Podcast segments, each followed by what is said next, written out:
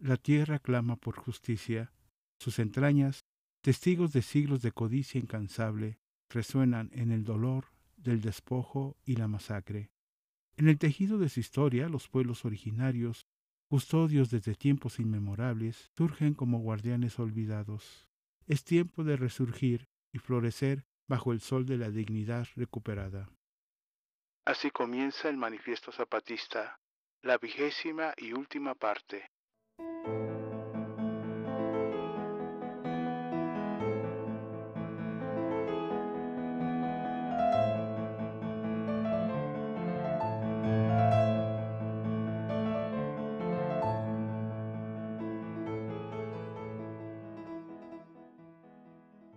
El común y la no propiedad, firmado por el capitán en un río lírico de palabras, este documento devela la propuesta del Ejército Zapatista de Liberación Nacional, STLN, en una llamada urgente a crear extensiones de tierra bajo un régimen de no propiedad en las zonas liberadas de Chiapas.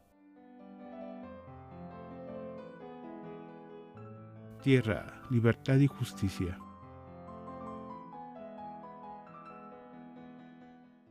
Estos son territorios que desafían las etiquetas convencionales de ni privada, ni gidal, ni comunal, ni federal, ni estatal, ni empresarial. En su seno, las comunidades indígenas y campesinas labran la tierra en comunión, rotando sin distinción política o religiosa. Lo que siembran y cosechan es para aquellos que trabajan, sin impuestos ni diezmos.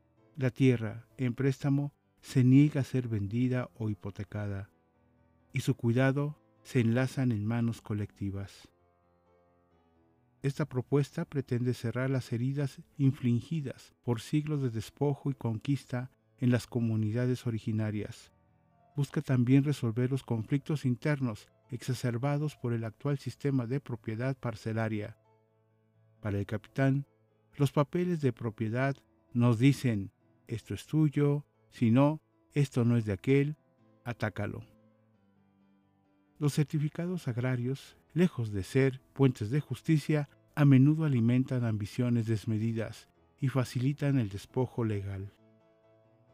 En el horizonte de la no propiedad se pretende trascender la lógica perversa de exclusión y violencia asociada a la propiedad privada. Se propone una forma de posesión compartida, centrada en las necesidades de las familias campesinas y el cuidado de la madre tierra. Ella, la gran protagonista de este manifiesto zapatista, deja de ser un objeto inerte para convertirse en un sujeto vivo, invitándonos a una nueva relación de reciprocidad.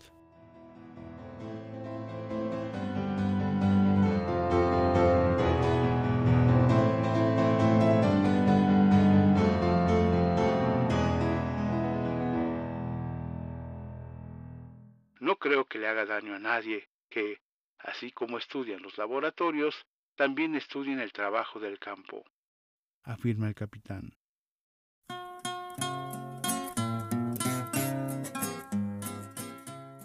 Su llamado va más allá de fronteras, una invitación global a trabajar la tierra y conocimientos propios.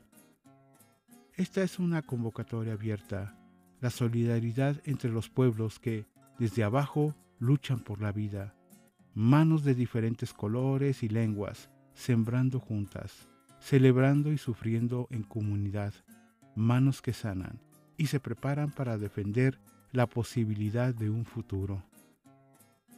En este momento difícil para México y la humanidad, donde amenazas colosales ponen en jaque la experiencia humana, crisis climática, violencia endémica, desigualdades abismales, hambre y sed de justicia, el manifiesto zapatista propone soluciones integrales desde abajo y desde adentro, desde la sabiduría de sencillos y oprimidos, que sitúen la vida y el cuidado recíproco en el centro, que devuelvan el agua y la tierra a quienes las han cuidado, que reparen injusticias históricas.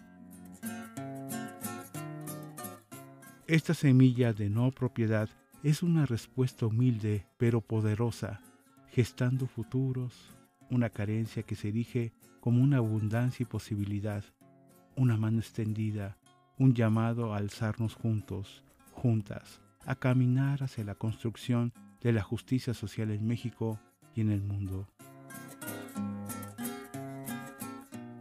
Con un guion basado en un texto escrito por el capitán del EZLN, les informó Kino Balú.